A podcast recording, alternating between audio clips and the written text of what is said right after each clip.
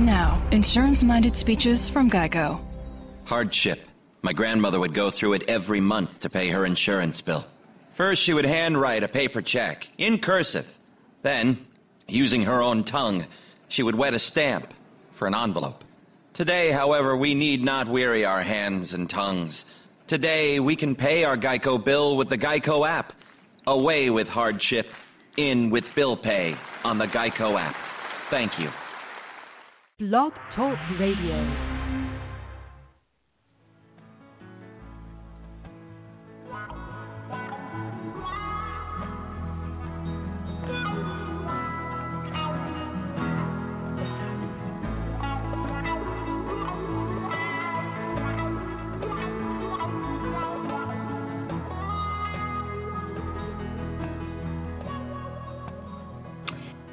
Afternoon, and welcome to the Nurtured Heart Approach May podcast. Today's podcast is the fourth installment of a six month podcast series entitled The Lifespan Journey with NHA Inner Wealth for All Ages. The May spotlight is NHA with the 15 to 19 year olds. We are delighted to have you join us on this lovely afternoon or evening if you're in the UK in May I am Stephanie Rule, a certified NHA advanced trainer teaching and coaching NHA to parents, teachers, and mental health professionals in the local community of the Roseville, Sacramento area. And I work for the Children's Success Foundation as the STAR program coordinator. I am also a wife and a parent of two children, ages four and seven, and we live in a Nurtured Heart household. Before I introduce our guests for this month, since we do have listeners who are new to Nurtured Heart, I'd like to give just a super fast 30 second or less thumbnail of what NHA is before diving into today's discussion. What I like to say is that NHA is an approach or, or a methodology that focuses on building and strengthening relationships in our lives. It's all about building inner wealth, not only in children, but also in adults, through the use of something we call the three stands, so that we are all able to put our best selves out there in the world. Okay, so I think that it is about that time for me to go ahead and introduce our guest speakers for this thought provoking topic of inner wealth for all ages with a focus on 15 to 19 year olds. Our first guest for today is Catherine. Catherine is a licensed clinical social worker with a busy private practice in Mill Creek, Washington, and is a Nurtured Heart Approach Advanced trainer, parent coach, and author. As a clinician, Catherine has worked with kids who present with challenging behaviors for over 25 years and has a passion for supporting children and teens with intensity. Raised as the daughter of a special ed teacher, Catherine has a special heart for those who are highly sensitive and or neurodivergent. Catherine is steadfast in her refusal to participate in the model of def- deficits, labels, and problems, and instead supports healing hearts and aligning kids with the best of themselves, both through individual counseling and parent support. The foundation of Catherine's practice is the nurtured heart approach, and she believes she would not be in the mental health field today if she had not discovered NHA. Catherine is also the mother of four children a 20 year old daughter and three boys who are 18, 15, and 10. The nurtured heart approach has been the heart of her own family for a decade, and while not always perfect at living it, she credits her family's success to living the tenets of NHA every day. She is most proud of the love her children hold for each other, and particularly loves watching the kids navigate into teen and young adulthood, adulthood with a strong sense of inner wealth. And it is a very special honor of mine as your host for this podcast to have Catherine here with us today, as she was the original podcast host. Catherine, it's an absolute honor to have you here with us on the podcast, podcast again. Thank you for being here with us today. Thank you, Stephanie. I'm so excited to be here with you, and I love that I'm paired with Allie. So thank you for having me. Oh, you're very welcome. So, speaking of Ali, let's go ahead and get him introduced. Um, our second guest for today is Alastair Gardiner. With a 28 year career in delivering outstanding outcomes for children and families, Alastair is recognized as a leading international voice in transforming challenging family homes, educational, and child care settings. Having held several high profile senior management positions in the UK, he has worked tirelessly to improve the life chances of children and young people. Alastair is the managing director of Nurtured Heart Approach UK, which is responsible for overseeing the successful implementation of the Nurtured Heart Approach across many childcare and educational services in the UK. With his specialization of working with children and young people who display challenging, aggressive, and violent behavior, he has been able to utilize NHA to, to dramatically reduce the number of challenging and violent incidents which occur in the family, home, and workplace. The main focus of his work is creating environments which can be free from conflict, physical confrontation, and restraint. Ali's extensive operational experience has provided him with the expertise in translating NHA theory into best practice. He empowers parents, educators, and child care practitioners to think creatively about implementing NHA strategies and techniques while providing clear, straight talking advice on navigating situations of conflict. Alastair is an engaging, informed, and humorous facilitator who travels internationally to deliver training on the operational implementation of the Nurtured Heart approach. Ali lives in Manchester, UK, with his wife Lindsay and his three sons, Cameron, 19, Finley, 17, and Brody, 5. Welcome, Ali. It is such an honor to have you here with us today. It's an honor to be here, Stephanie. Yay. Well, Yay. you guys, now that we've gotten those amazing biogra- bios out of the out off of our off of our palette for the day. Let's get diving into our discussion about our 15 to 19 year olds. I'm very excited to hear what the two of you have to say because both of you are, as we've heard from your bios, extremely experienced trainers in NHA with tons of experience with the this age frame, 15 to 19 year olds. So I'd really like to hear from both of you about your, some of your experiences in um, building inner wealth with kids at this age. Which one you of you want to start, like Ali? Jump in.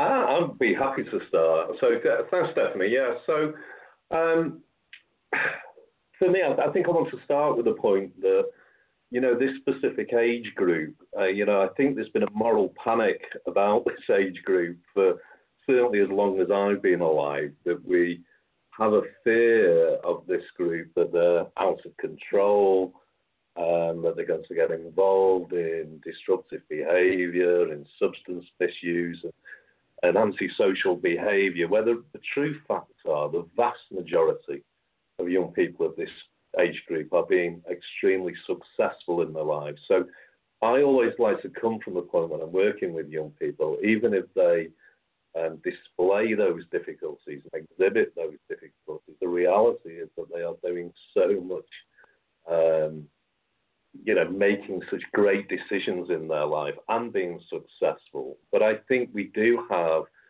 this kind of moral panic that, that we're kind of drawn to what is going wrong with these, you know, young people, especially at this age.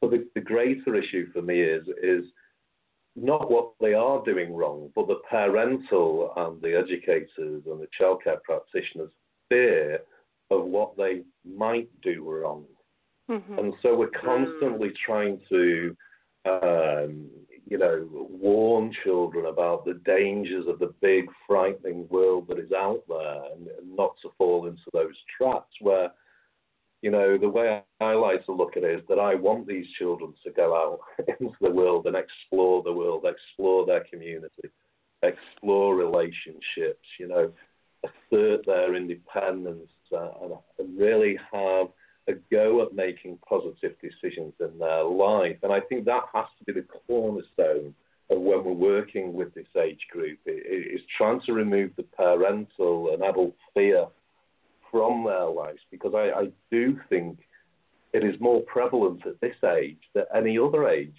um, that a child is because we do have to let them go out. We do have to let them explore the world. And that is very fearful for parents who have been able to manage virtually every area of their child's life prior to this. You know, we drop children off at, at school, we're dropping children off at activities, at sports, you know, we're constantly in communication through the cell phones. And and for me, you know, this is, this is an exciting time for parents and an exciting time for these young people.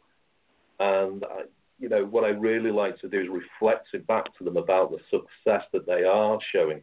So when they go out my front door or they go out of the organisations who I, I work with, I want them filled with the knowledge that I have belief, trust, you know, within them that they can make those great decisions when they're out there. So that is the, that's the cornerstone of the work that I do with children and young people in these situations is first of all is about recognizing the inner wealth that is already in the child.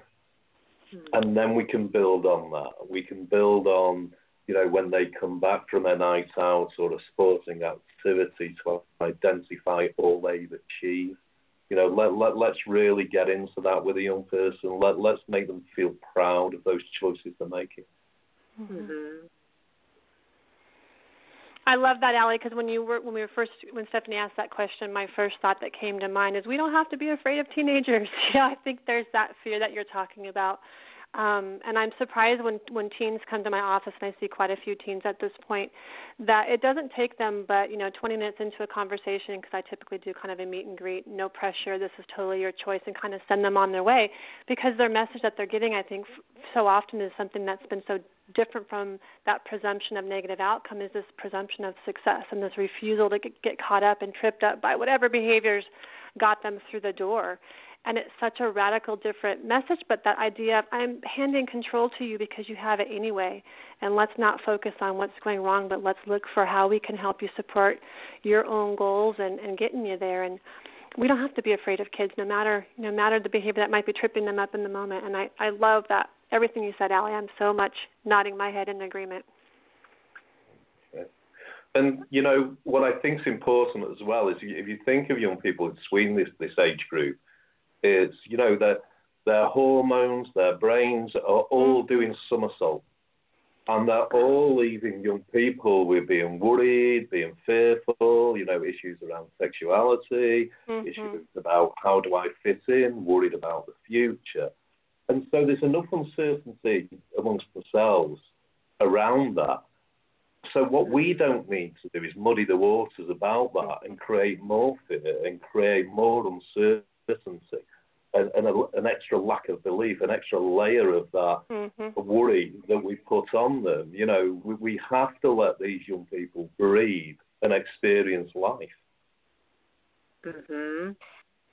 I have a question to pose to both of you that because as a as a parent of two littles at this point in my life, um, I have always, and I've never really thought about it until you both just spoke about this, but I have always thought of the teen years and you know kind of shuddered like, oh, that's scary. I don't know about that. Um, and I never really even realized that I did that. And so while you guys were talking about it, I thought, wow, that is just such a societal a, a norm for us to be afraid of the teenage years, to fear, feel fearful of what's going to come when they turn teenagers. Um, and so I thought to myself, wow, I really, um, I don't want to do that. I don't want to feel that way. I don't want to be thinking about those years at, in fear because, of course, if I'm thinking that way, then I'm going to be putting that onto my children. That's going to be coming out. That energy is going to be coming out of me and going onto my children, and then they're going to feel that fear as well. So here's my question: How do you guys have um, advice Uh, or suggestions for parents of younger kids for how to not parent their teens out of fear? What do you do to not feel that fear? To parent the well, younger kids out of fear or the older kids because i think you know every time we we talk about a, a, a developmental stage of of kids i always think gosh nurture heart approach is so perfect for this developmental stage and nurture heart approach is perfect for teens right whether right. you've raised kids like i have my kids were little guys when we started this approach and now watching them navigate through 10 years later they've got such a strong inner voice, right? They have that inner wealth, that strong mm-hmm. sense of self that becomes their true north. And I can stand back and watch them make good decisions and watch them trip up now and then and watch them self adjust and, and fix things. Um, but even kids who come in later down the journey, I think we can assume they have a strong inner voice. And so oftentimes that inner voice is laced with negativity. And now here we have this approach that starts to shine a different reflection back to them in a way that's believable and a way that challenges that inner wealth or in that inner voice, right, where there it, it does start to shift. And so that's what I would say is trust the process, whether you're you're new to it with teenagers or you're starting with your guys little. is mm-hmm. trust that the end point is we can kind of step back and put our hands up and say, You've got this kid because their inner wealth is guiding the choices that they're making. And even bad ones when they trip up, their inner wealth is guiding them through how do they make restitution or whatever it might be. And it happens time and time and time again. Trust mm-hmm. the process, right? Right. Yeah, yeah. And, and and for me within that as well, I, I guess, you know, I I have a reputation as a bit of a straight talker, but um, you know what I'd like to lay on this. You know, I've been using the approach now for eight nine years. Um, you know, if we have the belief that if we do the approach that you know young people will never make mistakes, will never let you down, will never come in late, will never um, involve them in activities that aren't great, you know, we need to kind of really reset ourselves in the, that moment because as adults, you know, we all make those mistakes and so do young people. I think that the real element that shines for me that if you have younger children, you're starting to use the approach and are looking to see that through and the children are getting close to those teenage years and you're worried about that is, is that I would really strongly be working on my own personal reset. I would be working on my own practice mm-hmm. about how that I can how I can change um, and how I can deal with my fear and sort of use that, as it says, for the jet fuel, which is to kind of take it to the next level because you know, it would be wonderful to say after all the time that, you know, that I've been using the approach with my children that um, I could just sit back and watch this glorious display of great choices and great decision making happen in life. But most weekends, you know, I have my head in my hands at some stage.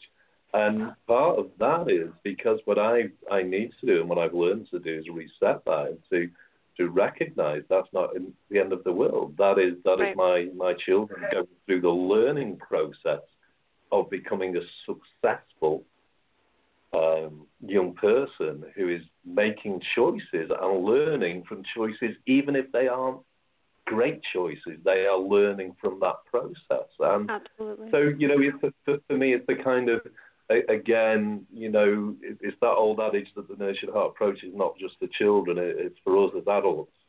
And so, what we have to do if we're starting to feel that fear of our children getting older and becoming more independent, I think we have to start learning to to reset ourselves in that moment and, and sort of use that energy in positive ways. Mm-hmm. I always think too, Stephanie, that idea of you know when you're when you're talking to a parent or you're, you're your own you're parent of your children and you're thinking about what are the things I want my kids to have guiding them in their next season just around the corner. You know, what are the things I want my daughter to know about um, trusting her intuition and, and knowing that she can use that as her uh, sounding board or knowing that they're resilient when they make a mistake and look at you. So even with your little guys, practicing those things that they want, you want them to be doing down the line, if that makes sense. Mm-hmm. Right? And the cool thing about it is, is whether they're five year olds or 10 year olds or 15 year olds or 20 year olds, it, there's no shame and there's no judgment in this parenting philosophy. So when our kids trip up, and it's a guarantee that they will, mind you, all the time as well, Allie, mm-hmm. I'm right there with you there's no judgment and there's no shame. I love one of the stories I always tell at trainings is when my 15 year old failed his first class. And you know, typical parenting would have been you've lost everything you you love, you're in trouble, you're grounded, I'm going to make life miserable for you. And instead, we had clarity established, you know, what what was expected and what they earned for it. And those kinds of things were neutrally on hold. And when he got that F, he said in his own words, I don't ever want to feel like this again. All right what are you going to do differently next time? And it became a whole different conversation, and he was able to self correct and claim the success of all that he did differently. And, you know, it never happened again. But had I gone old school parenting on him, my guess is it would have been a different trajectory. Mhm. Right. Mm-hmm. And to add on to that as well, Stephanie, is that, that you know what, what I will celebrate is is is young people owning their mistakes so recognizing, you know, being openly, uh, you know, coming to say to me, look, you know, I, I, you know, I made a bad decision last night. I made a really poor choice, you know, and I, I need to let you know that I've made a poor choice last night. Now that there's something great to be celebrated in there because the opposite of sharing with me how they've made a mistake is lying. And for a lot of parents, and carers, the concern is that they're not being told the truth. Now, to have a young person who's grown there in a well to feel strong enough to be able to stand up to the plate and actually say, look, this is what happened. I made a poor choice. I recognized it was a poor choice. Where I may have never known about that decision or poor choice.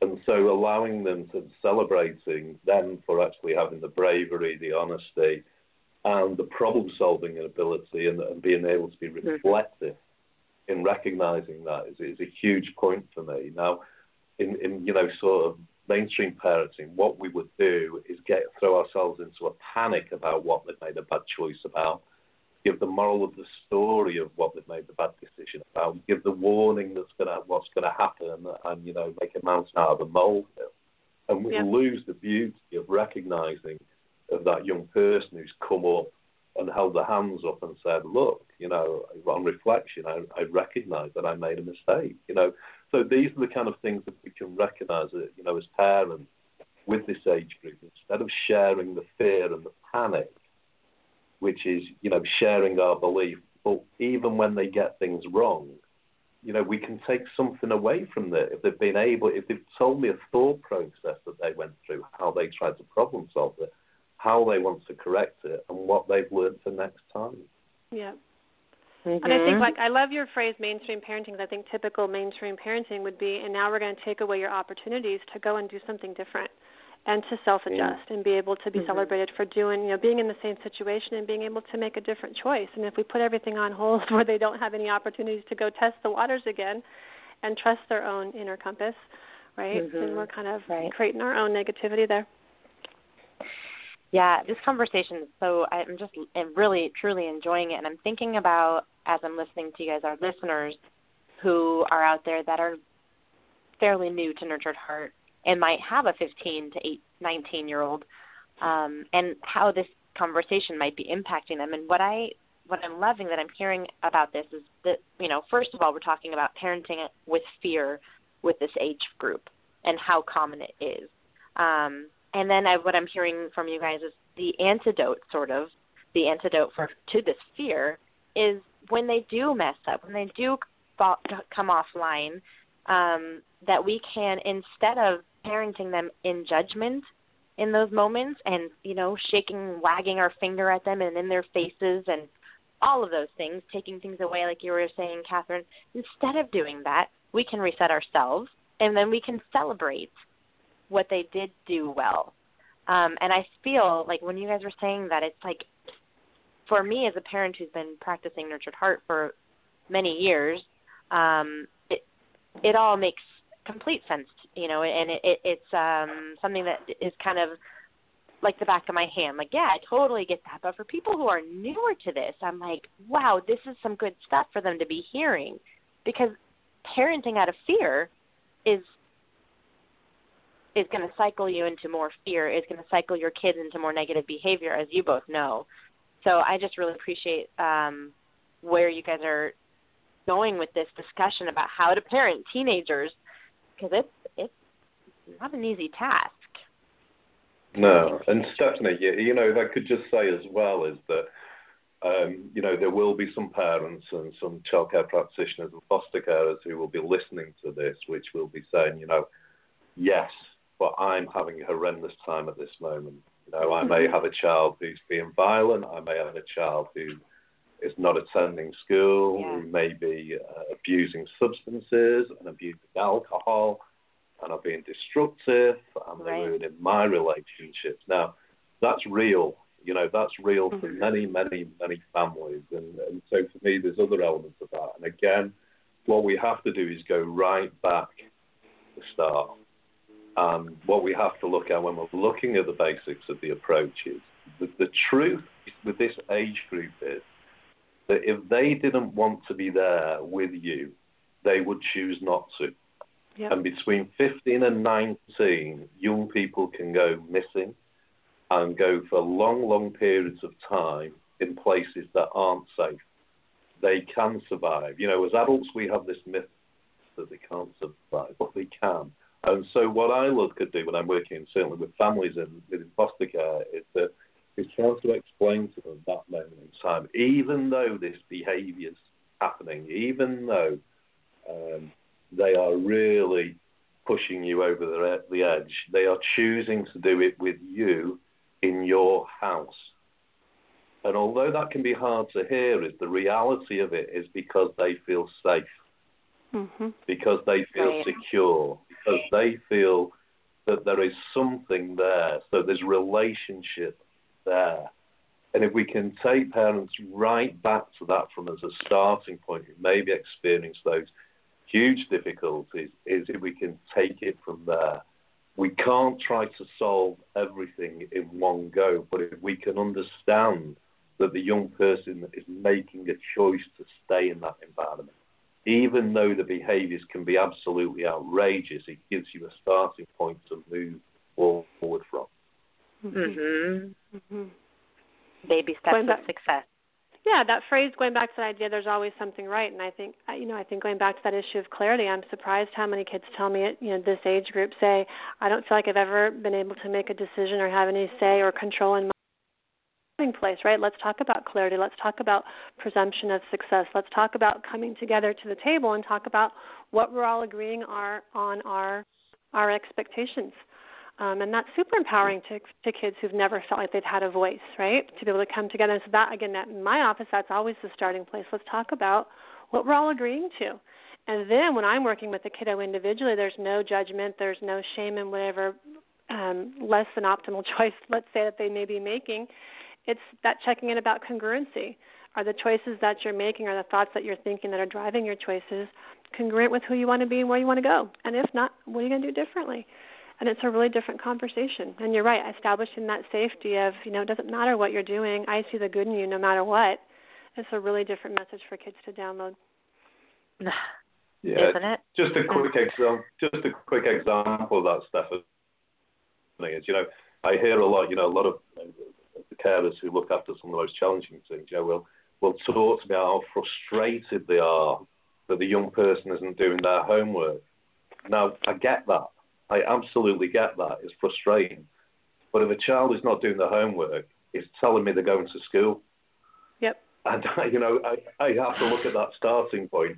Well, the child is making some good choices. They're showing up to school. They're staying for the day. They are choosing not to do their homework. Not great, yeah. But what we have to do is look at those steps that are already taking place that is successful. Mm-hmm. And right. and so when we're feeling that, so the child and the young person who is is threatening violence, is not threatening, you know, is not actually delivering violence at this moment right. in time. Right. The child who is right. threatening to trash the room is not trashing the room. We can actually join in with that kind of, you know, that free for all of, you know, what is going to go wrong and threats and the parent or the carer threatening back about what they're going to do. And, and reality is just our energy is being stolen at that moment in point that moment in time, you know, and I would definitely be looking at for those kind of, you know, situations. It always reflects on, you know, what is going right at that moment. You know, what can I hook myself onto so I don't get involved in a situation that's going to escalate. Right. So I want, I'm wondering if um, I'm thinking about my my own classes that I teach to parents in, this, in my community here, and so many times I get these questions of, but you know what? I can't use the nurtured heart recognitions with my teenagers. They just don't work. They don't work with the teenagers, and I have my own responses to them. But I would really love to hear from the two of you any responses or any thoughts on on using the recognitions, the nurtured heart recognitions with with this age group versus the younger kids. Right. Well, I think if you're talking to a parent, it's know part of it is know your kid, know your kid, and, and know the age, and be authentic because kids mm-hmm. will smell baloney every single time if they're feeling like it's not authentic. So, has my language with my kids changed over the years? Absolutely. Do I speak to my nine-year-old different than my 18-year-old? Yes, I do. Mm-hmm. Um, and so I think you know being playful, and, and we've talked about over the I don't know last two years of podcasts. You know, use text as a great way to, mm-hmm. to communicate with teenagers or do the shout out across the room because you're not having that intensity of face to face conversation or slide it back to just little nuggets of words and stop with the long you know whatever strings of right. words if that's what your child is unable to take. But you know, being totally present and being totally tuned in, you're going to get that feedback of what what's landing and what's not, and what's getting rejected, and what you see them sit up a little bit taller for. And so I think being really aware of that and letting that guide your next step, and the next, and the next, and the next. Mhm. Being tuned in and willing to Yeah, grow with them. Mhm.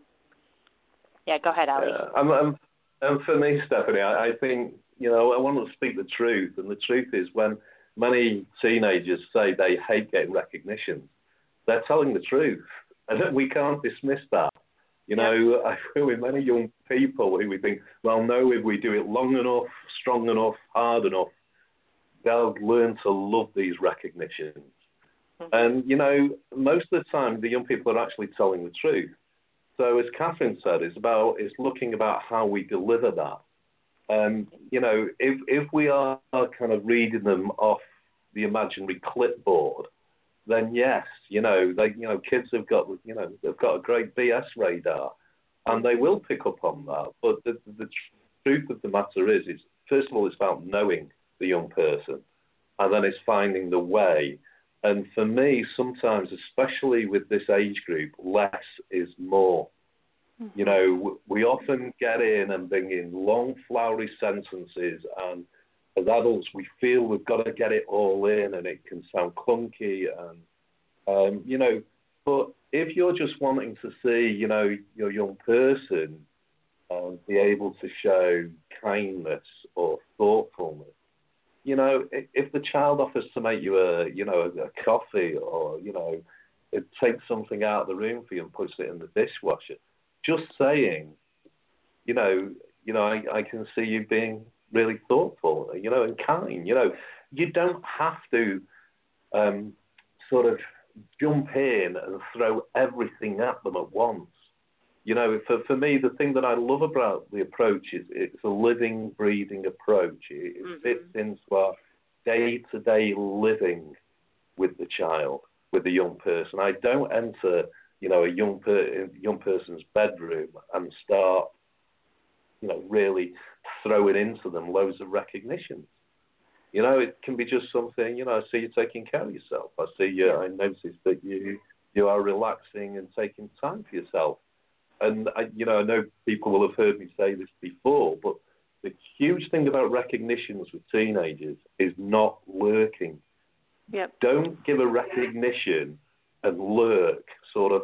And by lurking, I mean sort of standing around, because the message to the young person, and I hear this lots from young people, you know, saying, it's as though the adult is wanting something back. Yep. I've said something nice to you, so you're supposed to say something nice to mm-hmm. me. Well, the whole idea of the approach is for me just to recognize the child for who they are in that moment. It's not for me to be a, you know, have an affirmation about how I've delivered the approach. And so for me, sometimes less is more. Certainly when you're at the start, it's been really potent with your language. Yeah, I think that that notion of giving up reciprocity and, and having you know this expectation that it's some sort of conversational turn taking, that's sometimes a big aha moment when people realize, oh, I'm not supposed to get anything back. It's not about that. It's truly only about being totally present in my appreciation in the moment, and it's not about me. Um, that's a really, really important piece for teens. Mhm. And and also don't get hooked up on their response. Right. You know, it's really important not to get hooked up on their response. So if they tell you to go away in many different ways that Right. young people can, don't get hung up on that and then get drawn into the conflict because the whole idea is we're wanting it to land. Right. You know, if we then get involved in a 20 minute tirade, you know, of batting, you know, the abusive ball back and forward, then what was the point of that recognition? right. You know, we- we're delivering it in, a, in, a, an honest way that has integrity that lands with the young person. And for me, is deliver and go, deliver and go. If Right. the child or the young person wants to engage you and comes back with something, yes, it can take you to the next level. But don't get frustrated or angry if they tell you to get out of the room or if they say, why are you talking to me like that? That is not the purpose of why you were given the recognition. Mhm. Right. can either of you speak speak to um, for our listeners? Um, can you speak to how to not get hooked up on that response?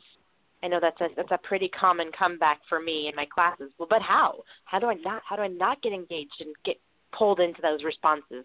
They just called me a you know what and they just rolled their eyes at me or they on and on and on whatever their response was. Can you guys um, speak to how do you not get hooked into that response? What do you do? It's tough. Well, I'm laughing I, as you're talking about it. Go ahead. yeah, well, I, I, was just, I was just thinking about that as well. One reason not to do it is that you will have a longer life. Um.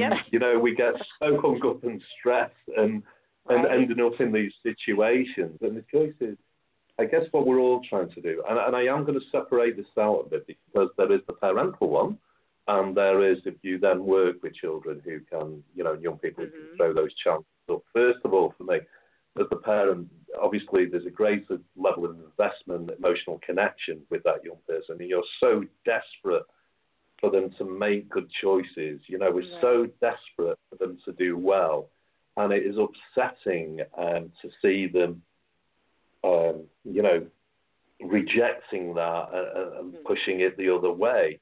But the the reason is is that you know the nurtured heart approach is about the long game, isn't it? It's not about the short game. You know what we're trying to do is the process that we're involved in is trying to build the inner wealth in this young person. So even if they don't like something, that they can draw on something to say, okay, I'll get that, I'll listen to that, I could get involved in that. It's not the short game where we're trying to get them to react immediately in that situation. So you know, I've certainly talked to parents and, and to carers, which is about, you know, before you enter the day, if you're up half an hour before the, the child is, or 10 minutes before you go into that classroom, is you need to be visioning how that day is going. You've got to vision about how you're not going to be drawn into these situations. If you have triggers, then you need to look at just have a quick you know, breathe in, reset yourself, and, and just set out there for the day that I'm not going to be drawn in. You know, if we go again back to the basics of the approach, what we have to understand is the energy of the situation. The young people may try to drag you in and raise that energy and take that energy because, you know, that that's fulfilling. So it's about, for us, it's setting out yourself, resetting yourself, going in there, having a pre-thought about what you will face today, because we normally face it on a regular basis, and think how I'm not going to jump in, how I'm not going to buy into this situation. Absolutely. I'm thinking back as you're talking, Allie. I'm thinking about um, how resets look different at different times, and I'm laughing as I'm thinking about it because when my daughter was about 10, I had I couldn't say the word reset to her because of course it would be a trigger for a 10-year-old child in a lot of ways.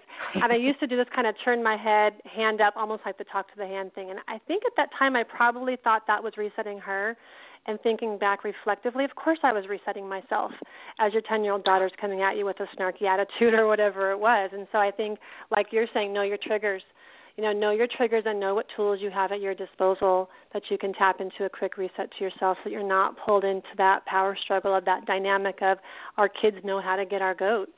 And, and mm-hmm. reminding ourselves that every single day. That's the first thing. Another thing I was thinking about was the idea of when we start to really seek and find the greatness in our teens or other people's teens over and over and over again, then we're not tripped up so much by when those non greatness moments show up because we're constantly redefining experientially, you know, how we're looking and seeing that child as well. And, you know, those things together are a powerful combination. But just like kids don't always have the tools in their toolbox to reset, sometimes adults don't have. And so you might have people in your class who are like, I don't have a clue how to reset.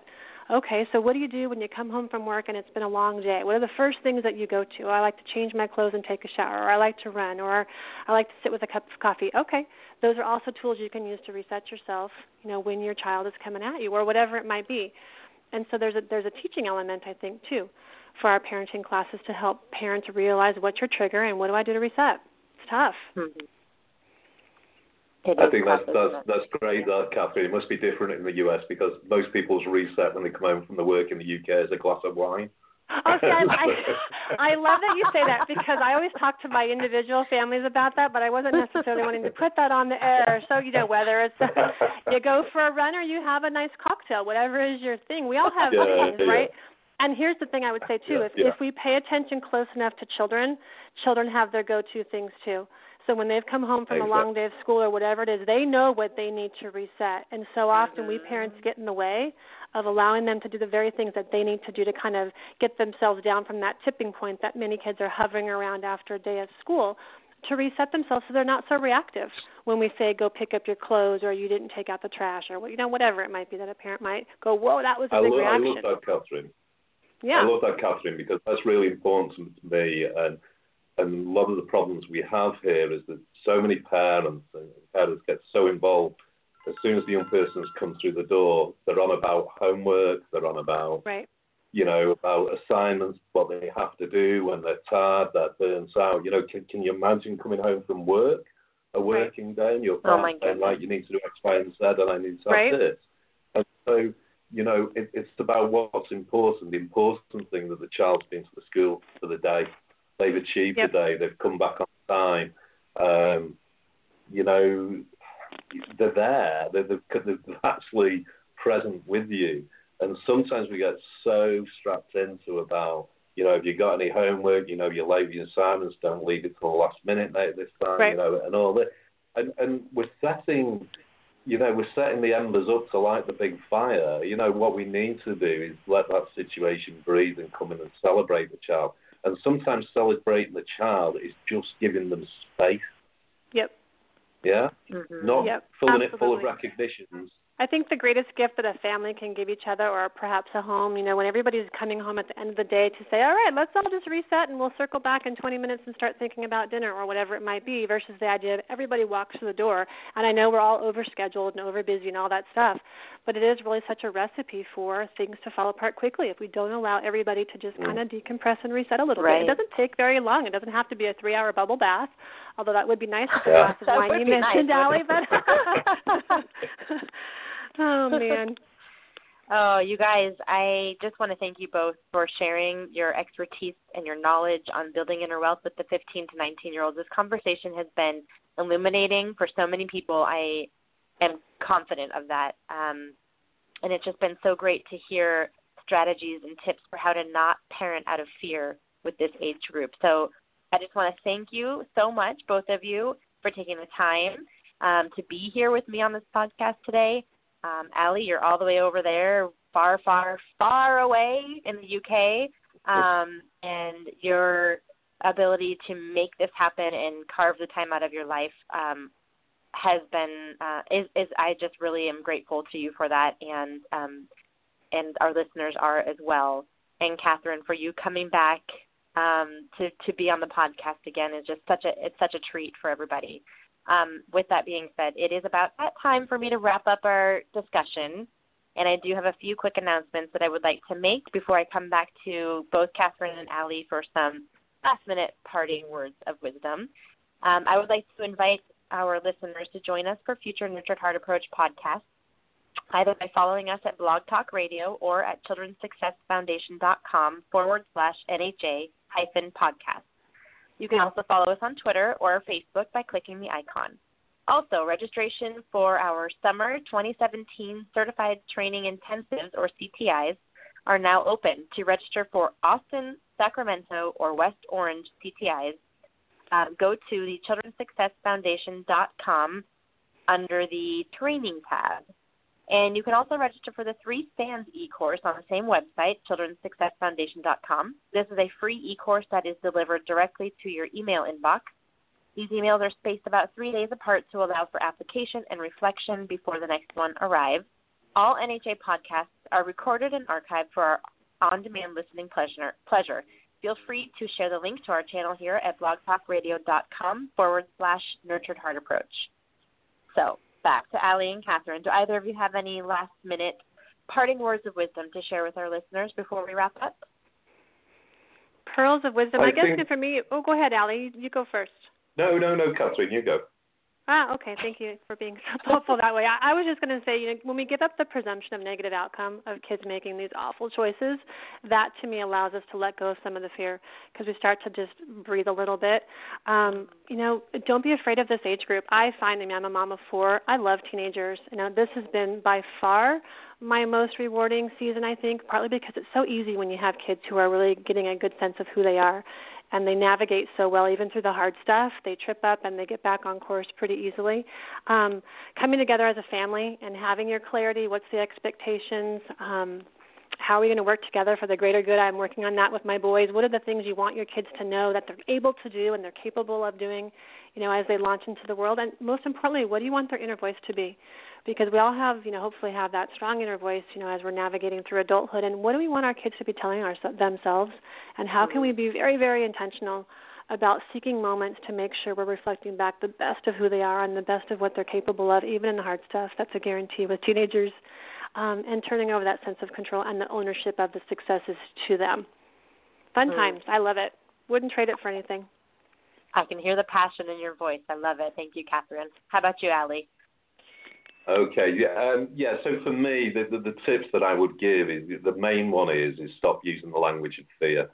So really keep away from the language of threats, the what you're going to take away, what you're going to stop them doing, mm-hmm. about what their future is going to be like. You know, um, a really good tip that I like to give, and I get I've got to make sure I say it right uh, when I'm speaking to people in the US, is really trying to eliminate using the word but, and that's mm-hmm. B U T. Yeah? Oh, because yeah. when we use that word but, what happens is we we usually have given a recognition looking that something's going right, but what we tend to use is the word but to add something of fear. So I love you right. coming on time tonight, uh, but can you make sure you do that every week? You know, and what that ha- what that sort of delivers to the young person is that I'm recognizing you, but I still don't have faith in you that you can do it again. So try and eliminate that word but because usually what comes behind it is a kind of a projection of fear from the parents or, or adult. Right. Removing the language of fear. That's beautiful. I love that. What a, Can I add, great... Stephanie? Go ahead. Oh, I was just going to say, making sure that people are really clear that it's never too late. It doesn't matter if your child is five or 15, you know, when you start this approach. It's never too late Absolutely. to really bombard them with a new direction of where they're going. Yeah, thank you for adding that. I'm glad you said that because that's so very true. A lot of people will come into this approach thinking, "Oh boy, I'm too. My kids are too old. It's too late," and that's yep. so not the case. Yeah, thank you for sharing that, and thank you both. This has been such a great discussion. I've enjoyed sharing space with the two of you, and I hope to share space with you guys sometime in the near future again. And Allie, have a great night go to bed. Thank you. or have your glass yeah, of wine. Have that glass of wine. That's what I was thinking. thank you. Yeah. And Catherine, enjoy the rest of your afternoon, evening. Thank you. Allie, thanks for coming on with me. It was great to be in partnership with you. And Stephanie, thanks for having me on. I appreciate it very much. Yes, it was fun, you. you guys. All right. Thanks, everyone. Bye, Bye. Bye. Any stories shared in this broadcast are amalgams of experiences based on the use of the Nurtured Heart approach by our hosts and our guests and are not based on any particular person, child, or adult.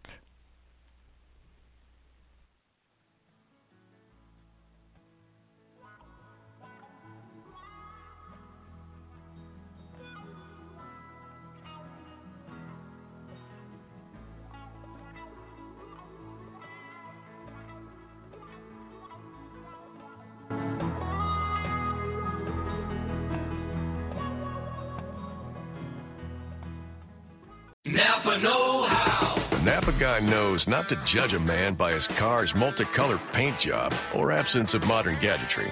Who cares if it's technically old enough to vote and the windows are powered by the strength of your left arm? Your monthly payment is zero, and it'll stay that way. Because with over 500,000 parts and a little Napa know how, you can keep anything on the road. She may not be pretty, but she's all yours. That's Napa Know How. Napa Know